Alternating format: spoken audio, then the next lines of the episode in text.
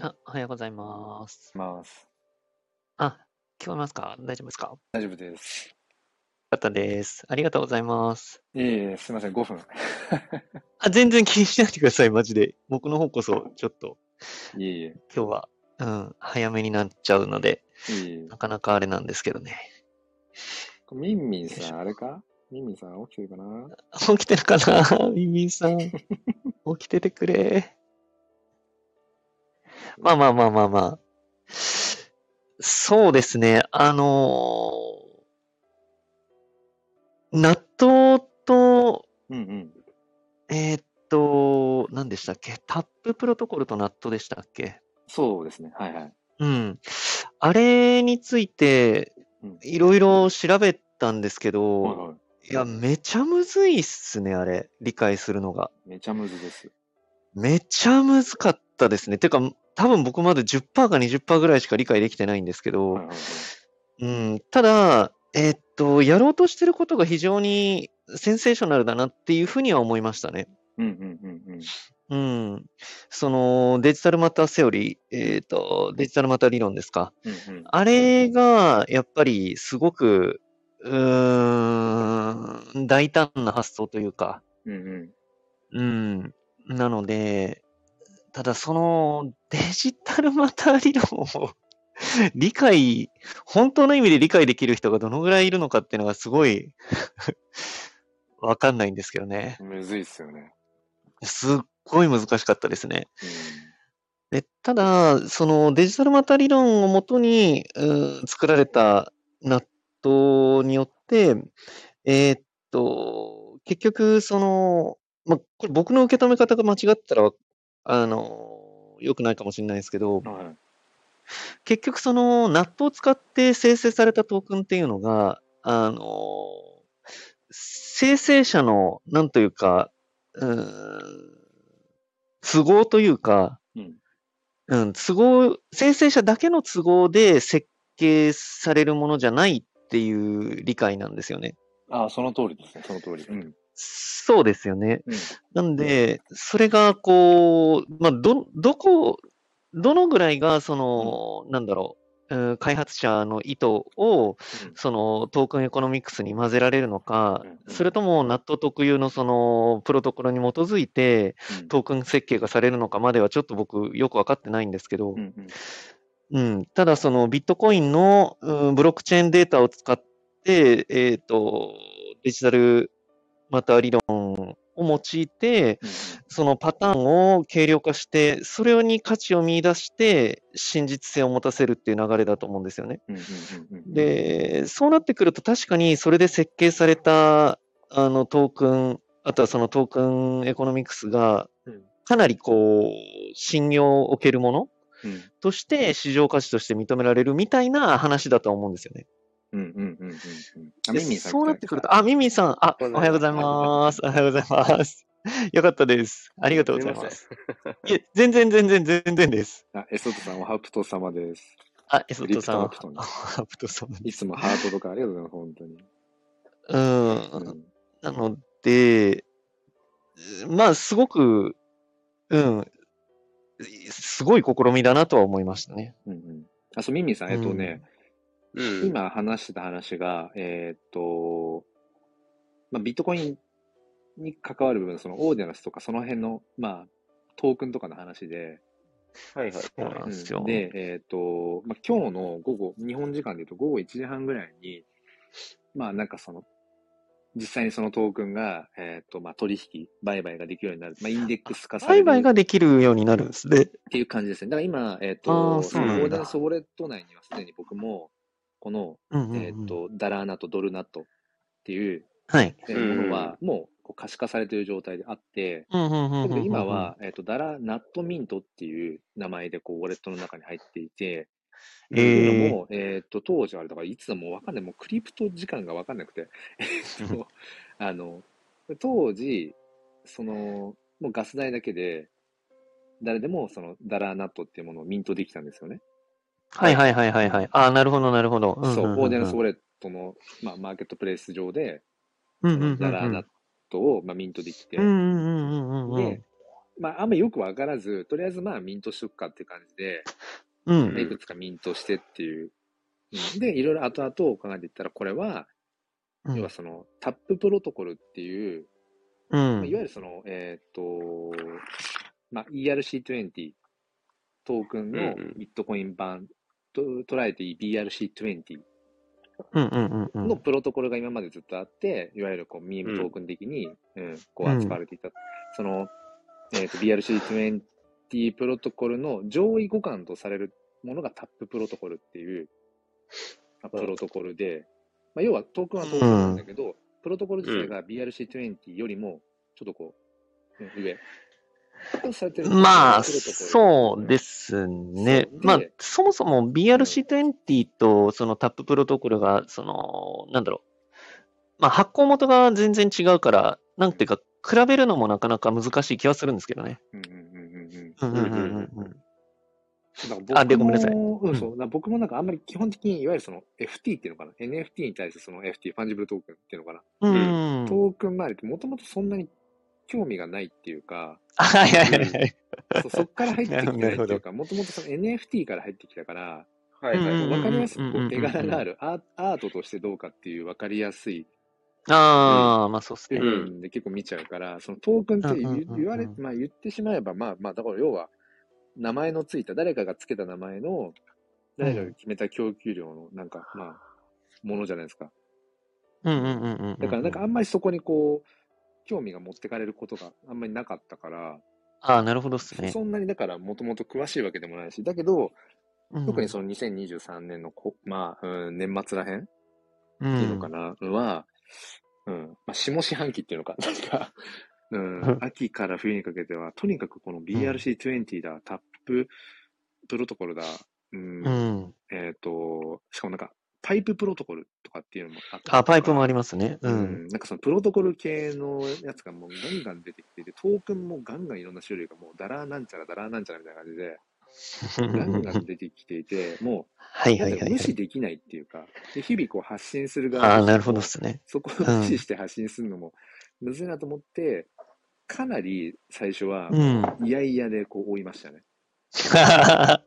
うん。トークンをいやいや追うってなかなかきつくないですか？うん。だけど、なんか、だだんだんだんだんやっぱり、あの、うんなんとなくこう、あ、こういうことかもな、ああいうことかもな、みたいな感じで、うん。多少は分かってきたっていうか、うん。うんうんだけど、もともと。とそこの畑じゃないから、そう、うんそその辺のね、やっぱり理解度っていうのは、うん、なかなかまだまだっいやいや。てことはね、思いますね。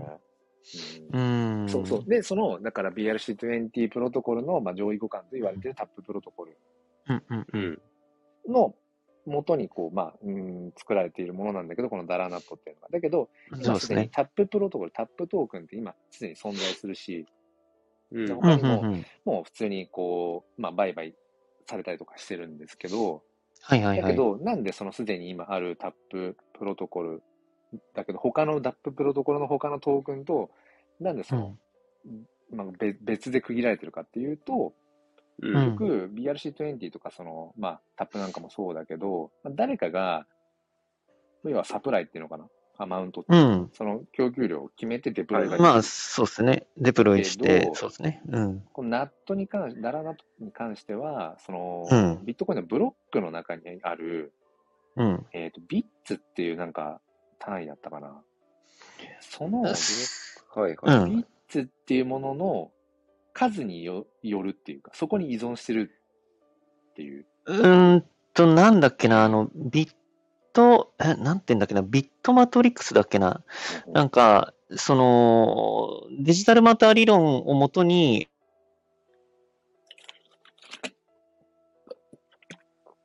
あれ？チョークさん？あ、え？これ途切れてます？あ、これ途切れちゃった。はいはい。今だ。ああ、ごめんなさい。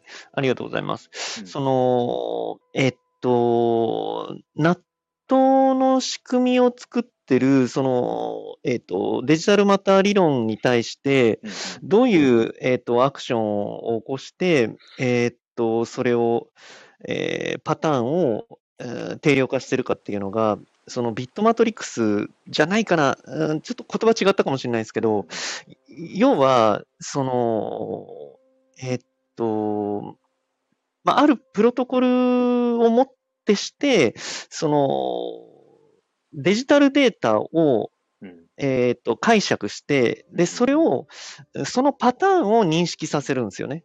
うんうんうん。で、そのパターンを認識させて、そのパターンを、えっ、と、定量化することで、えー可視化することができる。うん。だから、それに価値がある。価値をつけるか。うんで、なおかつ、その元となっているデータっていうのが、ビットコインっていう、その、えっ、と、普遍で、えー改ざんが不可能で、で、なおかつ、えー理論的には永続していく。変わらないデータ？うんっていうものをもとに、そのパターンを定量化するから、うーん誰にもこう、操作されないというか、うん。っていうところを価値としてナットを作ってるっていう認識ですね。うんうんうん。うん。そうですね。だから、うんまあ、出てくる言葉はめっちゃ、デジタルマターセオリー、デジタルマター理論なんかも最初何とか思ったけど、要はなんか別にクリプトのことだけじゃなくても、うんすで。にまあ世の中にあるものの見方ですよね。そのそうですね、そうですね。完全なそのゼロから何かをっていうことじゃなくて、うんそのすでにある今もうあるものの存在しているものの中からパターンを、うんあパターン認識とかも言われるんですよね。なんかそのパターンそうを見つけてですね。そこに価値を見出していくみたいな、うんパッと具体例が現実の、現実というか、あのかあるかな。ー実際にそのホホワイトペーパーというか、あの一時情報を見る限りだと、うん。その参考にしてるのが、そのうん。ババイオメトリクス、うん。その生物学と情報学を、えー、と重ね合わせて、うん。遺伝子っていうのはどういう動きをするんだろうとか、うんタンパク質っていうのはどういう仕組みとか法則で動いてるんだろうみたいなことを情報化するあのテクノロジーがき既存にあるらしいんですよね。まあ、これも結構新しい分野らしいんですけど。で、それを、えっ、と、デジタル化したみたいなニュアンスっぽいですね。だから、ここにある存在しているデータを分析して、どういうふうなパターンがうん。ああるかみたいなところを、うん。その、うん、なドドットエクスペリエンスっていうらしいんですけど、そそういうなんかものを使って、うん、パターン認識をするっていう作業らしいですね。うん、ちょちょっと違うかもしれないですけど。だからざっくり言うと、うんそのう生み出され方がそもそもスタートが違うってことですよね。だからこのナットっていうものが。そうですね。生み出され方。うんうんうんうん、うん。この、まあ、なんなんていうのかな、トークンとして、トークンという形になる、その、うん、なんていうのかな、スタートが、うん。うん、いわゆるトークンって言われるものと、その、うん、一線をか隠してるっていうか、うんいうことですまあ、ね。もうそその、すでにあるものを参照してっていうことですかね。うそんうですね。うんだから誰かが供給量を決めて deploy できるわけじゃなくて、そうそこがちょっとまだ僕わかんないんですよね。本当に誰かが決めて、その、例えば供給量だったり、 token economics を完全にアルゴリズムで載せる、載せて新しいトークン発行させる機能なのか。でもそれ、どあ、そこがまだ僕分かってないんですよ。あ、いや、BRC20 はもう完全にその発行者が決めるじゃないですあ、か。そうそうそう。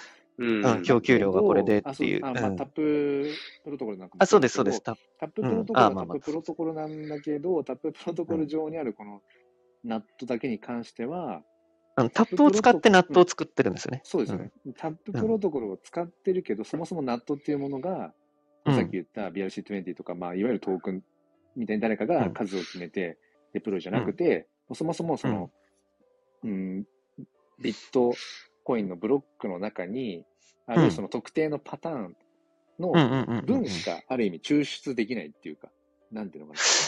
そこがちょっと僕まだわかんないんですよ。僕はそのトライでいるので、ああ、なるほど。えーっと、例えばそうんうんの、ナットをミントした時のウォレットの中に入っている数列を見ると、うんそこに、えーっとね、文字列で全部書いてあって、で、はいはいはいはい一人一人そのみ持っているものの数が表記が違うんですよね。それが、あ、まあまあまあ、はい、なるほど、なるほど。うん。それがどうやら、その、要は、まあ、参照しているブロックの中にあるそのうんうんうんうんうんビッツって呼ばれるはい。ものの数の差らしいんですよね。ああ、なるほど。そう。だから、例えば、まあ、ちょっとこれ画面を共有できないからなんですけど、はい。僕のウォレットに入ってるダラナットのやつだと、えーと、例えば一つはね、えー、ちょっと待ってください。ディティールで見た方がいいかうーん、えっ、と、文字列が、まあ、P が、P、プログラムの P が。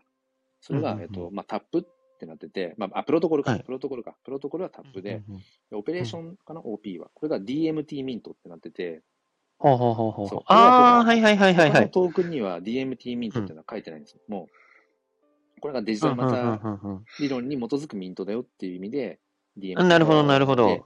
で、ではいその下に、はいはいはいえっ、と、ティックって、その要はまあ名前ですよね。それがまあナットって書いてあって、一番下の、えっ、と、他のトークンとかだと、えっ、とね、アマウント、供給量みたいな。そこに例えば、あの、線とか、その数が書かれてるんだけど、このナットに関しては、えっ、と、うんアマウント、供給量って数じゃなくて、えっ、とね、BLK、多分バルクなのかな。バルクっていう。そこに僕が持っているナットの一つは、はい。と、72万6121って数字が書いてあって、これがおそらく僕がミントしたこのナットの、が、えっ、と、紐づいているブロックの中に入っている、うん。そのビッツっていうなんかあれなのかな。うん。の要素が72万6121個だよっていう。はあ。あそうするはい。ループのあれの方にちょっと送りますね、この画像。あありがとうございます。それって、っていうことは、うん。ごめんなさい、ナットがインデックス化するっていうのは、えっと、ナットのトークンが、えっと、価格価値をもたらすっていうことではないってことなんですかね？あ、本当だ、すげえ。えっ、と、もう一回お願いします。あ、ごめんなさい。えっと、ナットのインデックス化が今日の13時でしたっけ？はいはい、13時半ぐらい。ううんん。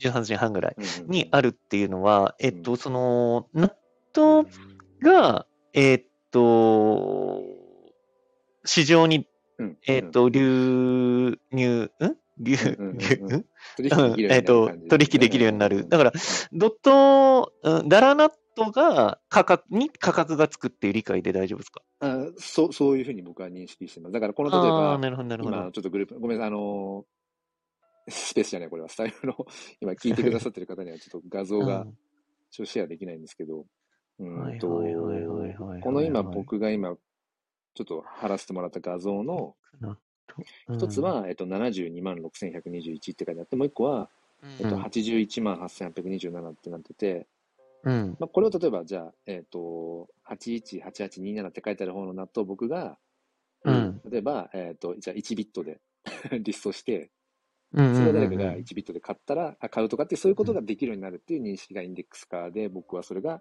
ああ、のそうなんですね。そういうふうな認識で、はいはいはいはい。ね。で、ー相当だからそれがもうざわざわ騒がれているっていう。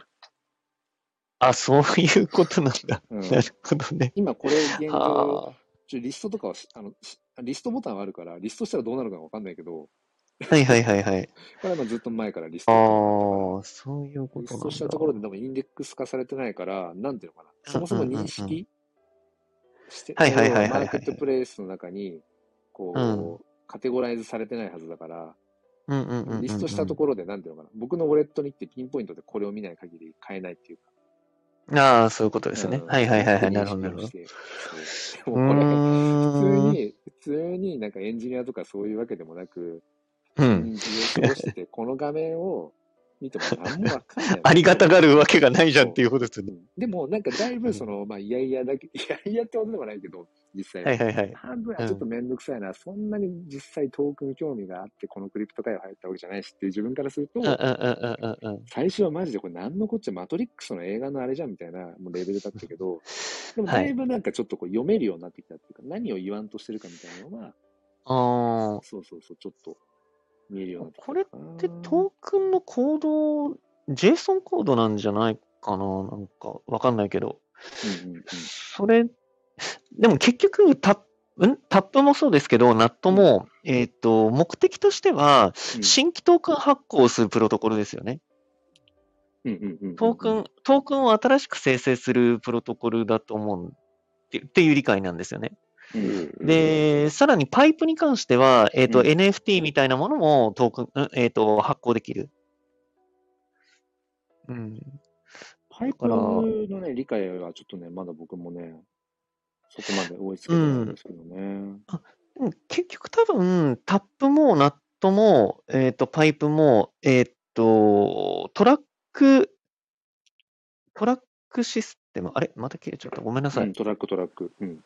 そうですね。トラックシステムってるところが、うんあの、開発提供してる、えっ、と、ソリューションじゃないですか。うんうん。で、だから、全部トークン発行のエンジンなんだろうなっていう理解ではいるんですけどね。あ、そのそれぞれ特徴が違うだけで。はいはい。あ、そうです、そうです、そうです。今えっ、と、またちょっとグループの方に貼らせてもらったやつがはい。あって、うんえっ、と、BRC20 っていうのと、あとタップ、うんそれぞれちょっと貼らせてもらって、JSON コードっていうのかな。で、で、BRC20 の、これ、あの、 dollar BMP っていう、えっ、と、ビットマップ。ビットマップ。あ、ビットマップですね。。うん。あれですね、その digital matter 理論言えると思うんですよね。そのビットコインのブロックに紐づいた、いわゆるなんかこう、土地的な感じ。あの、あれですよね。ビットマップも、えーっと、 Trac が提供してますよね、確か。あれ違うのかな？あいや違うかもな。えーっと、ただ、えーっと、 NAT が導入されるんですよね？ビットマップに確か。かな？ちょっとね、うん。そうだったっけ？た、多分ですけど、多分ですけど。うんうんうんで、ビットマップに導入される、うん、っまあていうのを、出元は一緒ですもんね。ビットコインチェーンのブロックの。えーっと、いや、どうなんだろう。そこはわかんないですね。うんそれぞれが結局、そのビットコインネットワークを利用してるのは間違いないんですよ。うんうんうんうん。うん。ビットコインネットワークを利用してるのは間違いないんですけど、そのビットコインを、その、なんだろう。うーん、えーな、なんて言えばいいのかな。ビットコイン自体のトランザクションと、えーっと、直接関わってるかは僕ちょっとわかんないです。うんうんうんうん。その、ビットコインのネットワークを利用していろいろ、うん、やっうんうんうんうんてるっていう理解ですね。うん。ん。そうだから、この BRC20 の方のダラ BMP に関して言うと、うん。プロトコルはまあ BRC20 って書いてあって、はいはいはいはいはい。オペレーションとかなんですかね、これね、わかんないけど、それが transfer ってなって、まあ、 tick はまあそのまま、うんうんうん確かにまあ、要はトークンの名前ですよね。 dollar BMP。はいはいはいはい。でアマウント、まあ、供給量が1000だよっていう。うん。で。一番下の、えっ、と、貼ったタップ、これタップダラトロール。これは、えっ、と、プロトコルがタップだよって書いてあって、で、オペレーション、これ token transfer って書いてあって、トークンその transfer 1個のうんそうっすね BRC20 とちょっと表記違うんですよね。でまあ、ティックはまあうんうんうん名前だからいいとして、で、アマウント1017で、BRC20 も、うん。あの、タップも、えっと、どっちもだからアマウント供給量っていう表現なんだけど、うん。ナットの方に関しては、うん。バルクみたいな書かれ方をしてるから、うん。そもそもだから、うん、その概念が違うっていうそうですね。やってることが多分違ううんな気、気がしますね。なんか気がする 気がする。で、えっと、ナッ超曖昧。ト、うん。ナットの方は、うんその、えっと、OP、はいオ。ペレーションとかなのかな。それが DMT によるミントだよ、デジタルマターセオリー。うん。ですね、ですね。ああ、なるほど、なるほど。で、はいはいはいはい。BRC20 そういうことかのオペレーショ。ンが、えっと、このトランスファーってなってて、うんうんうんうんうん。トークントランスファーっていう、だから、はいはいはいはいはい。そうですね。その、そうね。そう、それぞれがプロトコルとしてやってることが違うんだよっていうことが、う一応こん。の文字列読めるっていう。なるほど、うんなるほど。うん。そうそう。またこれこれ面白いなってね。なるほどな。まあでも、いずれに、そううん。あ、ナットだけは、うんその一つ項目が多いんですよね。デプっていう。はいはいはい。本当ですね。P の下にデプっていうのがあって、うんうんこれなんだろうね。デデプロうん。イなんだろうね。デプデプスなのか、深さとかの。これでも確か、うーん、うん、あのーホワイトペーパーに載ってた気がしますけどね。うんうんうんまあでも、うん、ちょっと今見るのはあれですけど。ホワイトペーパーとか見りゃいいんですね。あー、まあまあまあまあ、うん、興味があったらって感じですかね。チョークさん結構、だからそのうん本当に一時情報みたいなところまで行って、こう、はい。情報収集してまとめるみたいな、すごい得意ですよね。いや、得意というか、結局、それが一番、あ、まあまあ。なんだろう、一番なんですよね。うんうん。結局、その、誰かが言ってることを、うん。あのー、わかりやすく咀嚼してくれた文章とか言葉っていうのはわかりやすいんですけど、わかりやすいんですけど、やっぱり、それこそこの間の話じゃないですけど、ポジショントーク的な、うんそれが意図的に先導的であろうがなかろうがその人のポジションというか、フィルターがかかって、うん、発信してるものなんで、やっぱり、真に腑に落ちるかっていうと、やっぱちょっと、落ちないんですよね。うんうんうんうん。僕だけどは。多分ね、だから、チョークさんの多分、なんかその、リテラシーの高さとか、理解力ゆえにいやのような気もするんですよ。なんか、いやいやいやいや、みんながみんなね、あの、多分、うん。そもそもそう、そう思う、思う、あ、でその別にそのどっちがいい悪いじゃなくて、ああ、全然全あ然。のなんていうのかな、一時情報まで行ってホワイトペーパーを読み込んでっていうことを多分ね、うん。なかなかできない人が多い気がする。自分も含めて、いや、わかりす。ますよ。いや、っていうのも、でも僕本当にチャット GPT が来てから、あの、はかどるようになりましたよ。ああ、なるほど。ああ、なるほど。で、それまではやっぱり、その、ホワイトペーパー読んで、うんえっと、Google 翻訳かけて読み込んでましたけど、やっぱもう、1%ぐらいしか理解できないんですよ。うんうんうん 最最初の序文みたいな。うんイーサリアムやビットコインはもう、機能としてスケーラビリティがうんぬんみたいな、その決まり文句ぐらいのところしか理解できなくて。結局何が言いたいのかわからんわみたいな感じでうん終わってたんで、あの、やっぱりいろんな情報収集は動画になったり、あ記事になったりしてましたけど、チャット GPT が来て、あの、GPT-4 ですね、特に。GPT-4 が来て、うーん、そうですね。だからここ本当に2、3ヶ月ですよ。うーんホワイトペーパーをちゃんと、あの、なんだろう、向き合えるようになったのは。うんうんで、あの、一応要約をしてくれるじゃないですか。うん。で、要約してくれた後に、あの、わかんないところがどんどん出てくるんですよね。うん。今までうんうんはそのわかんないところをまた Google 検索して、これはなんかなんだってやってたんですけど、うんそのまま、あの、チャット GPT に聞きゃいいんですよね。うん。うんうん、ここれってどういうことですかとあか、ー僕はこう思うんですけど間違ってますかとか、うん聞くことでレスポンスが返ってくるんで、うんうんあこれはいいわ、みたいな、うん、感じですね。だから、うん、なんだろう、い一時情報以外に、うーん、情報をこう取りに行く必要がなくなったんですよね。ああ、ななるほど。ね。うんうんうんうん。うん、なんか、まあもちろんそれはチャット GPT が間違ってる可能性もあるし、それこそうん人間の、その、えーポジショントークだったり、その、バイアスみたいなものも絶対にあるとは思うんですけどね、チャット GPT にも。うんうんううんん。でも、人間よりかはないんじゃないっていう。うん。んが例えば今回、そはいの、あタッププロトコルと納得気になるなうんってなった時に、はい。こう、どう、どうまずその、検索していくんですか？いつも。そういう、そうい。あ今回だったらそれはどう、検索していくんですかそうですね。やっぱりデジタルマター理論っていうのがどうも根幹になってるっぽいっていうのが、それこそ、あの、黒さんのツイッターとかいろいろ見てるうちに、ああ、これが重要なんだろうなと思って、まずググるす、ググるじゃないですか。で、ググって、まあそうすると公式は必ず上の方に出ますよね。うんうんうんうんで、その公式に行って、ホワイトペーパー、えっと、見て、はいはいはいで、チャット GPT に読み込ませて、これってどういう意味ですかみたいな。うんうんうんうん。どういうことをやろうとしてるプログジェプロジェクトなんですかみたいなことを、うんあの、聞いて、はいで、それで、うん、あの、わかんないところをどんどんどんどん突っ込んでいくみたいな感じですね。なるほどいやめっちゃ楽ですよ。めっちゃ楽。それをやってみよう。うん。あ、でもあれでしたっけ？チャット GPT、あれしてるんでしたっけ？あの、なんだっけ、有有料の、有料？あ、まあ、そうっすね。僕は GPT-4 リリースしたもん、その当日から 課金しましたいいくらであれでしょ？うん。え、20、20ドルとかかな？3000円ぐらいです。うん、3000円ぐらいだから、まあ、それを高いと見るか安いと見るかですけど、僕は激安だと思いますね。つ月3000円。月3000円ですね。うんうんうんうん。もう激安っすね、本当に。ああ、そっかそっか。そうですね。うん。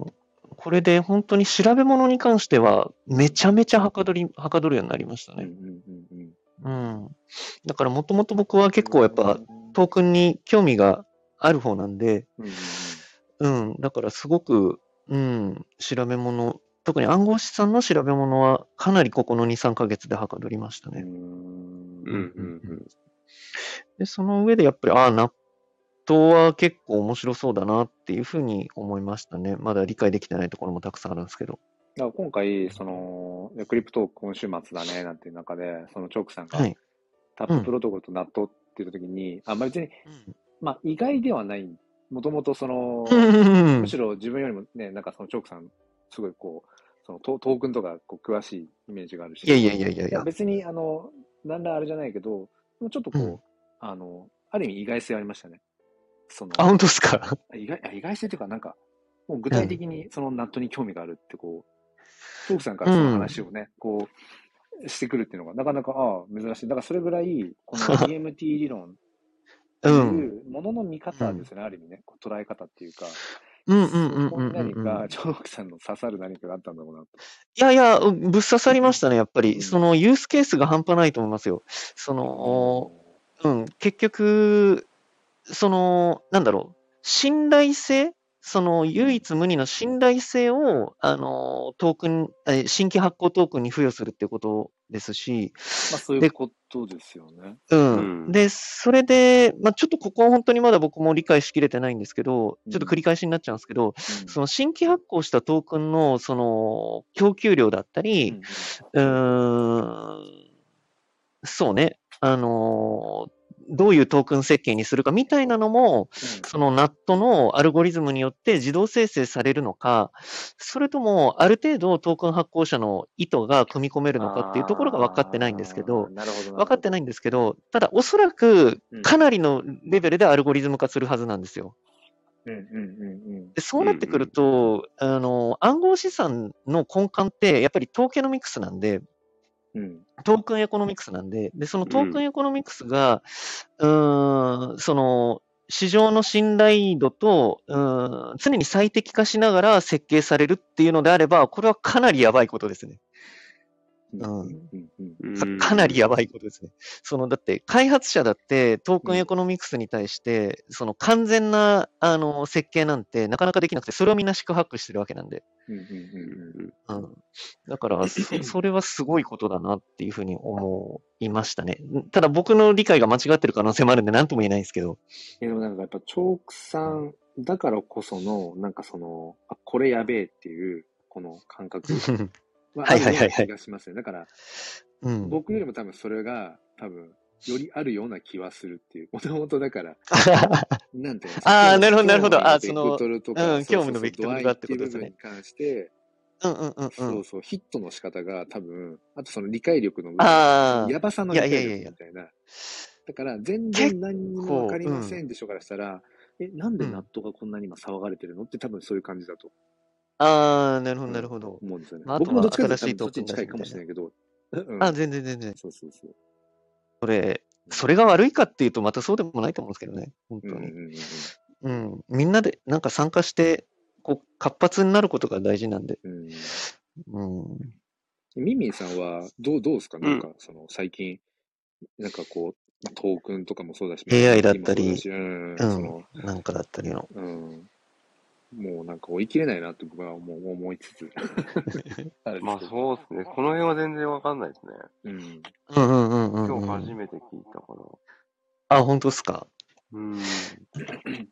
え、ミンミンさん的には、えっ、と、なんだろう、今どの辺の分野にこう、アンテナが立ってて、ちょっと追いかけてる感じですか？あんまりでもかけてないですね、最あ本当ですか？うん。なるほど、なるほどらここで。勉強してるみたいな感じ。あ、いやいやいや、ありがとうございうんます。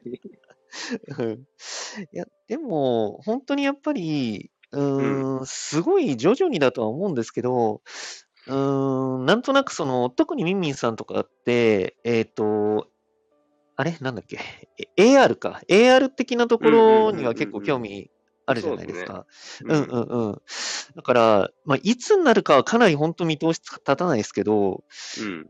やっぱりこの辺の融合って絶対来ると思うんですよね。うん、まあそうでしょうね。うん。ね AR と、うん。うん、あとは暗号資産と AI ですよね。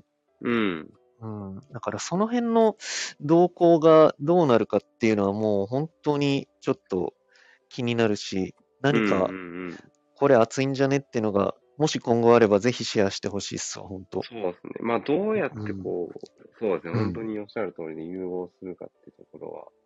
もうむずいと思いますよ、マジで。うんうん、本当に。どういう形、まあ何かしらの形でそう一緒になるとは思うんですけど、うんそうですね、そうですね。うん。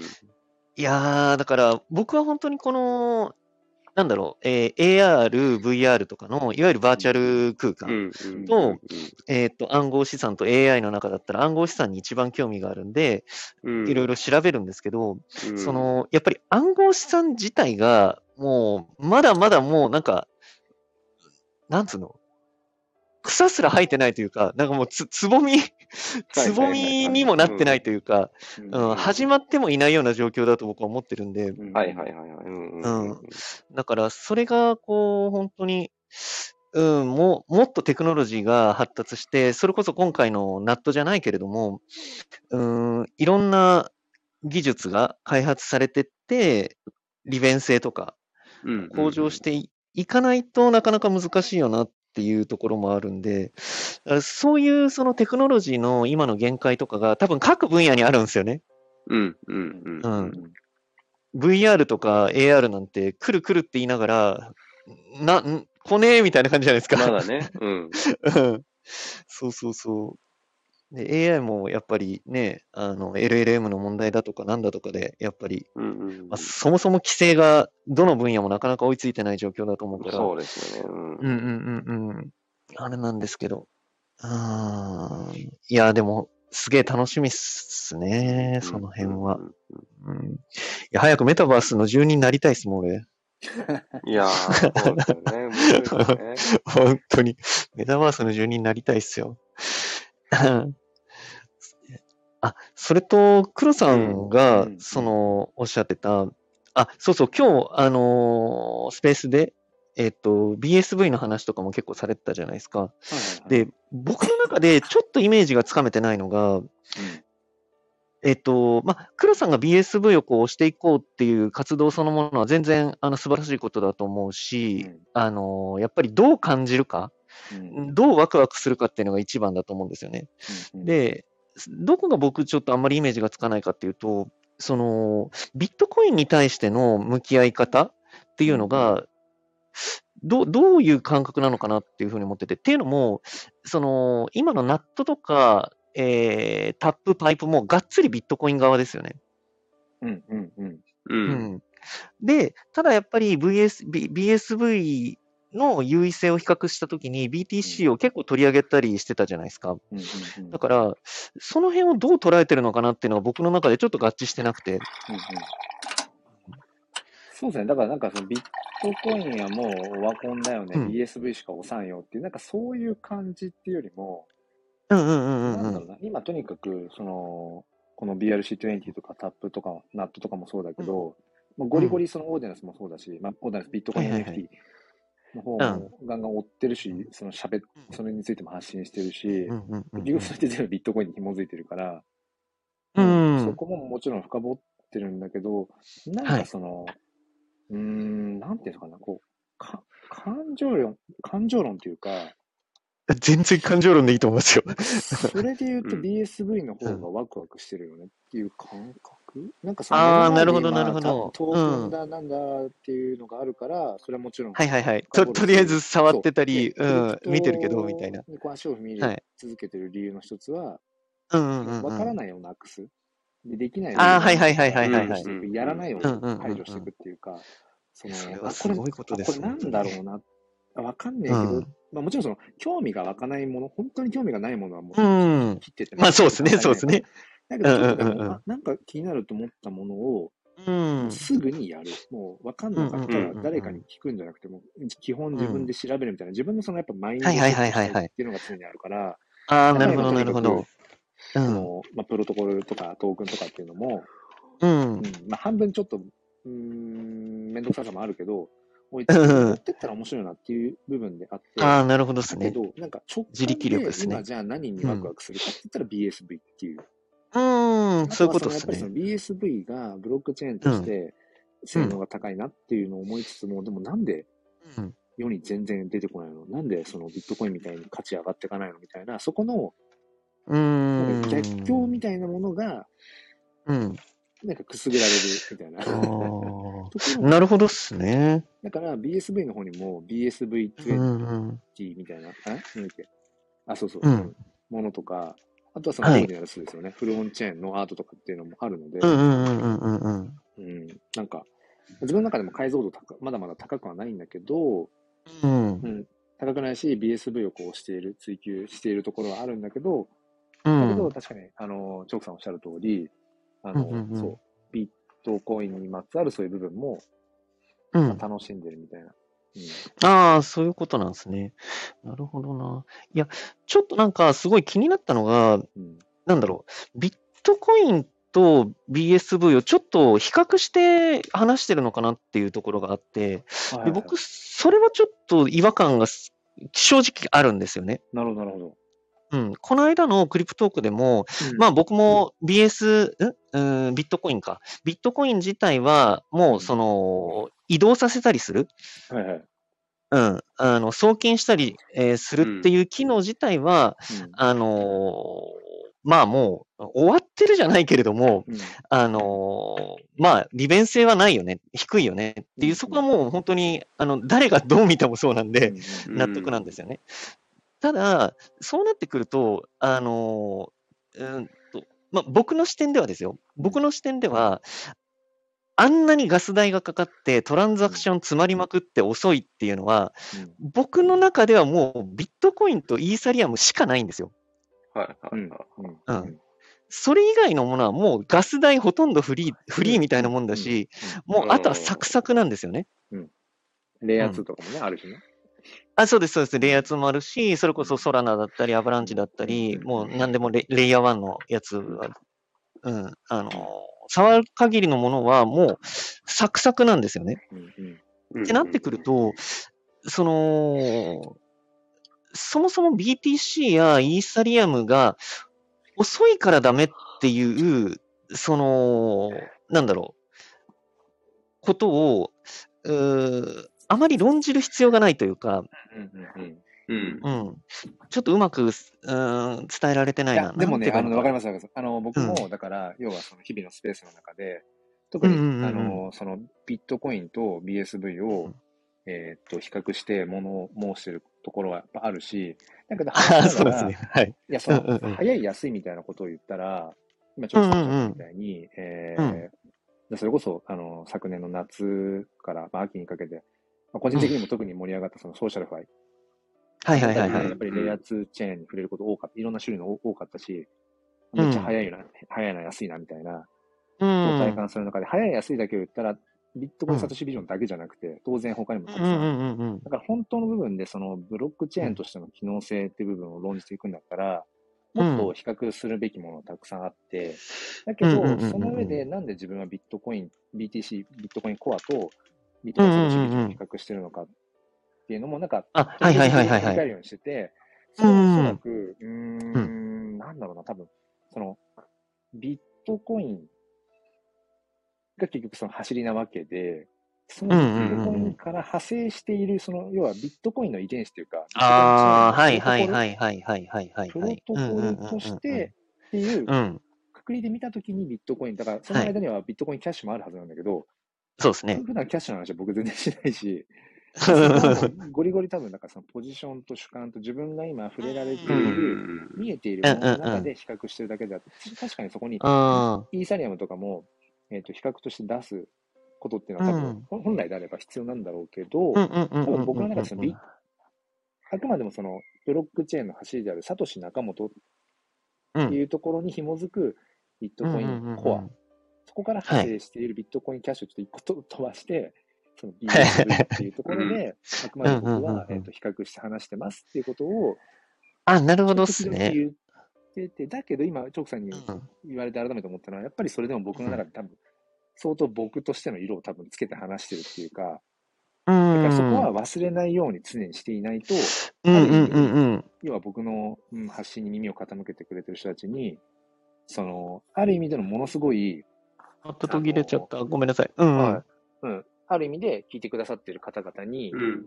変なバイアスをもろもろにうん。与えかねないなってことは今ちょっと自分の中で、ちょっとうんうん。だからああ、なるほどちょいちょい今、ですね。チョークさんが、チョークさんがそれを思ったってことは、うんやっぱり僕のこの話し方の中に多分そこが足りてないから、そこをなんかうまくね、こう混ぜこぜうん自分はこういう立ち位置で、こういう捉え方で話してるんだよってことは、ああ、なるほどですね。ああ、でもそれはすごい聞けてよかった。う合わせん。て発信していかなきゃなって今改めてうんうんうん。うんなるほどです。ね。思いました、ね。そのこれは僕の感情のポジショントークになっちゃうと思うんですけど、うんその、はっきり言ってやっぱビットコインってすごいんですよね。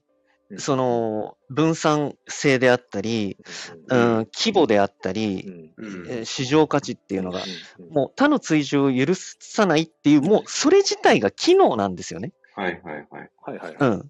そう、それ自体がもう機能なんですよ。だってそれに、あの、人が集まってきてるわけなんで。うんうんうんっていうところを踏まえて、えっ、と、ちょっとごめんなさい、掘り返しちゃうような感じで、あの、申し訳ないんだけれども、例えば、じゃあ、速さっていうものを比べて、BTC と、例えばまあ BSV でも何でもいいんですけど、比べたときに僕はこういうなんかイメージが浮かぶんですよ。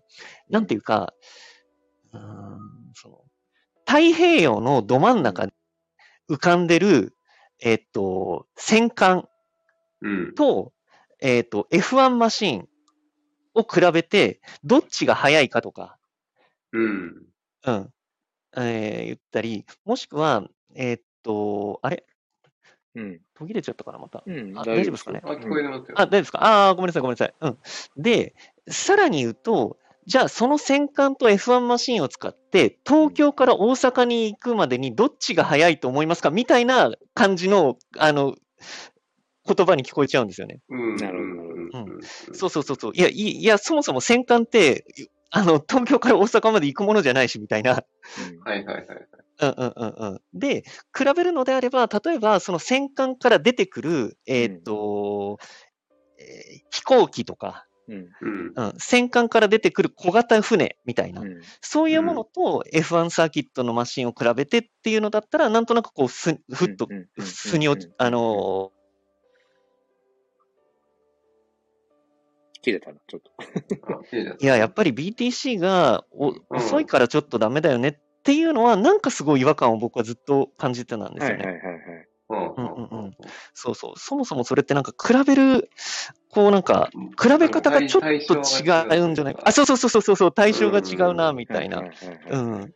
っていう感覚があったんなでちょっとごめんなさい。うん。言葉にさせてもらいました。ええでも、やっぱりすごくね、大事だなと思って。だから、それこそ、やっぱこのクリプトークの重要性っていうか、なんか、いやいやいや。そうそう、普段だからね、なんか、どうしても、うん、自分の城で喋っちゃってるところっていうか、ななんていうのかな、うんその、やっぱり好んで聞きに来てくれる人たちの中で、やっぱり話してると、うんうんうんどうしても視野狭窄が落ちるっていうか、自分であるいやいやいやこうわかります。気をつすごいわけながかります。らと思いつつも、うん。だけど、うん。あ、もうまさにそうだなっていう。だから、なんで僕自身も多分、他の誰かが発発してる価値観とか、うんうんうんうん。ある意味バイアスみたいなものを、自覚的に取り込んでるだろうなうあ、もちろんもちろん、それはみんなそうだと思います。そうう。ん。だからそれを、こうしてなんだろうな、やっぱり、あの、チョークさんとね、こう、ミンミンさんとこの時間をこう過ごす中で、あ、うん。そうそうそうって、だから自分をまさにこのニュートラルに、なるべくニうんュートラルなうんうんうん位置にっていう、これやっぱ大事そうですよねなことな。んですようん。やっぱニュートラルは、うんうん、すごく。どうしてもね、ポジション、うんある意味立ち位置ってみんなそれぞれあるし、まあそう色もいや、本当に、うんだって僕だってバイアスの塊ですよ、マジで。だけど、時としてそのバイアス同士をぶつけるって大事ですよね。ああ、そうですね、そうですね。いや、うんそう、それ本当に思いますね。うん。で、そうするとまた新しいバイアスが生まれて。そうそう、バイアスがあることに気づけるっていうか。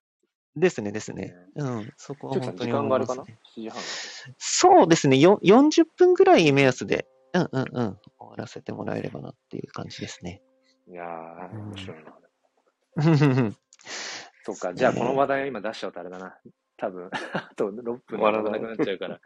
あ、マジですか？もし次回、あの、次回のあれにって感じですけど、うん。先日そのスペースやってる時に、あの、スピーカーで上がってくださったブロックザロックさんという方が、はいはいはい。ビットコインサトシビジョンとかブロックチェーンとかそのあマイニングとか。それ僕聞いたかも。聞きました？ね、あの、あ、それ確かになるほどって思った記憶があって、えっと、あの、マイナーがいなくなるからまずいんじゃない説ですよね。あ、そうそうそうそうそうそうそうですよね、ですよね。それ、あの、いつだったか忘れましたけど、本当2、3日前に聞きましたよ。あれね、自分でもなんか、えーうん、そ、そのあたりを聞き直して、こう理解したんですけど、要はブロックチェーンでマイナー、はいマイナーがいてこそ動くわけで、うん。だからブロックチェーンとかうんトランザクションが増えていく方がはい。わけなんうん、だけど。だけど、うん現状、ビットコインがもっともっと、だから、まあ、ETF 承認とか含めて、もっとトランザクション増えました、もっとガス代高まって、詰まうん、ってみたいな、うん。ってとか、時に、うんじゃあ人が、例えばそこから、あもう詰まっちゃうし、ガス代高いし、もうビットコインを本当に、うん。資産の保全として、うん、そうですね。そうだ、言ってた、言ってましたね。ビットコインチェーン上でやり取りをしなくなるとなくなったらトランザクションうん。トランザクション起こらない。だからマイナー報酬なくなるみたいな。で、あうん。マイナーの報酬がただでさえ半分になるのにトランザクションが増えなかったら、うん。っていう、だからそのジレンマ、うん。ジレンマによって、うん。あ、もうマイナーが、うん。あじゃあもういいやっつってビットコインチェーンからいなくなるっていう、はい。そういうロジックがすごい、あの、はい面白いなと思って。うん、うん、はいうん。いや、僕もそれ本当に聞いて、終わりいや5分前に言ってそれ、いや、とんでもない。そのいや、実はそれ、僕も、そうだ、あの、今忘れてましたけど、言おうと思ってて、それ聞きましたっていうのを。うんで、えっと、僕も、えっと、えっと、ごめんなさい、どなたでしたっけ？そのスピーカーに上がってくれあたブロックザロッ方が。クさん？あ、ブロックザロックさんか。で、ブロックザロックさんがおっしゃる、その、えっと、トランザクションがなくなる資産性としてみんなが、あの、保持するから、うん、流動性というか、まあ、流動性というか、まあ、トランザクションが枯渇する。うんで、そのことによってマイナー報酬が減るから終わっちゃうじゃんっていうのって、いや、うん確かにそれあり得るなって思ったんですよ。うんうんうん。あり得るなって思ったんで、またこれ、あの、お前そればっかりじゃんってなるんですけど、チャット GTP とそれに関して議論したんですよね。はいはいはい。うん。で、ちょっと後でリンクを送りますね。てか、はいはいいすっげえ長いんですけど、すっげえ長いんで、気が向いたら、あの、読んでください。うんうん気が向いたら読んでほしいんですけど、ちょっと。うーんと。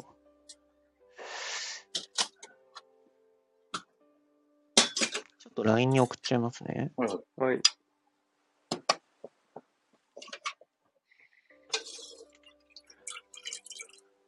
多分これであ合ってると思う。ですけど、えっと、まあ、結論から言うと、そうはならないっていうのが今の僕の結論ですね。はいはいはい。うん。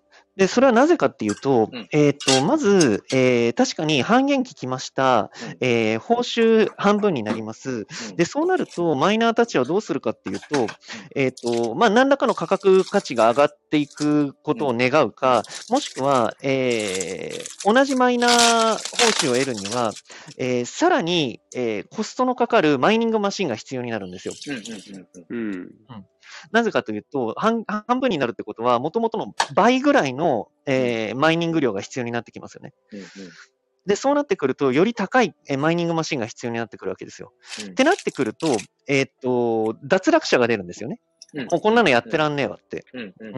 で、脱落者が出るとどうなるかっていうと、以前マイニングできてなかった人がマイニングできるようになるんですよ。はいはいはい。なるほどなるほど。うんつまり、以前の、あのー状況だと、えマイニングできなかった低スペックなマシンでもマイニングができるようになるんですね。そうなってくると、えっ、と、うん市場競争が生まれるんですよ、おのずと。うん。うん。だから、マイニングできなかった人がマイニングできるようになるし、うん。で、うん。今の状況だったら、じゃあ、あの、マイニングしようっつって新規参入者とかがもう出てくるし、みたいな感じで、うん。うん、あの、競争原理が働くんですよね。うん。だから、それによって、あの、マイニングをしなくなる人っていうのはいなくなるっていうのと、あとは、えっと、やっぱりトランザクションが減るっていうのは、えっと、僕はちょっと考えにくい。なんでかっていうと、これからやっぱりレイヤー2がどんどん出てきて、やはりトランザクション量が増えると思うんで、うんうん。うん。だから、やっぱりマイナー報酬っていうのは、ある程度は、あの、永続するかどうかは僕にもわかんないですよ。うんうん永続するかどうかは僕にもわかんないけど、ある程度はまだ行くんじゃないかなって僕は思いましたね。うんうんうんまあ確かにガス代がまあ今ちょっと落ち着いてるね。だったらいろいろやろうっていうふうな人が絶対いるからね。そうですね、そうですうね。ん。うん。だし、まあ、もしかしたらもうビットコインっていうのは、僕たち個人が扱うものじゃなくなるかもしれないですね。うんうんうんうん。その、今個人間でなんとかビットコインってやり取りしてるかもしれないですけど、うんうん。そんなコストのかかることはもう企業しかやらなくなるかもしれないですね。で、僕たちは、そのビットコイン上で、えー展開されたレイヤー2だったり、えーサイドチェーンみたいなもので、ガス代がかからずに、えーオフチェーンでやり取りするみたいなうん。感じになる可能性が。うんあるなって思いますね。うん。っていう、すいません。いやいや、あのーやっぱりさすがだなというか、ロロジックの部いやいや分で、うん、なんか僕がそのやっぱり、あんまだ腑に、腑に落ちきってない。自分のなんかこう、中で理解にね、うん。落とし込めてないような部分とかっていうのは、やっぱやっぱたくさんあるよなって。いやいや、本当、でももう、このマジで120%チャット GPT のおかげですよ。僕が喋ってるんじゃなくて、チャット GPT が喋ってるだけなんだよ、これ。そうですよマジで。いうんやいや。ででもやっぱりも組み合わせでそうしようっていうふうに、こう、なんていうかね、うんうんうんうんしてるのは、まあ、チョークさんだから。うん。うんだからそれを見て、うんあの、まあ、そう、そうですね。よく言えば、うんそう捉えていただけると僕も嬉しいですけど。うん。っていう感じでごめんなさい。ちょっと、いいえ、そろそろすすいません。ガーッと喋ったまま。すいません。いいえ、いいえ。なので、ちょっとまた2週間後、よね。2週間後。ろしくお願いします。うん。はい。じゃあ、えっと、ありがとうございます。聞いてくれてた方どうもありがとうございますすねありがとうございます。本当マニアックなね、部分ですけど。うん。うん。またちょっと整理できたかなと。はい了解です。うん。また2週間後に。うん。はい。2週間後によろしくお願いします。あありがとうございました。ははい。失礼します。失礼します。あ、エスさんありがとうございます。ありがとうございます。マラ ナさんもありがとうございます。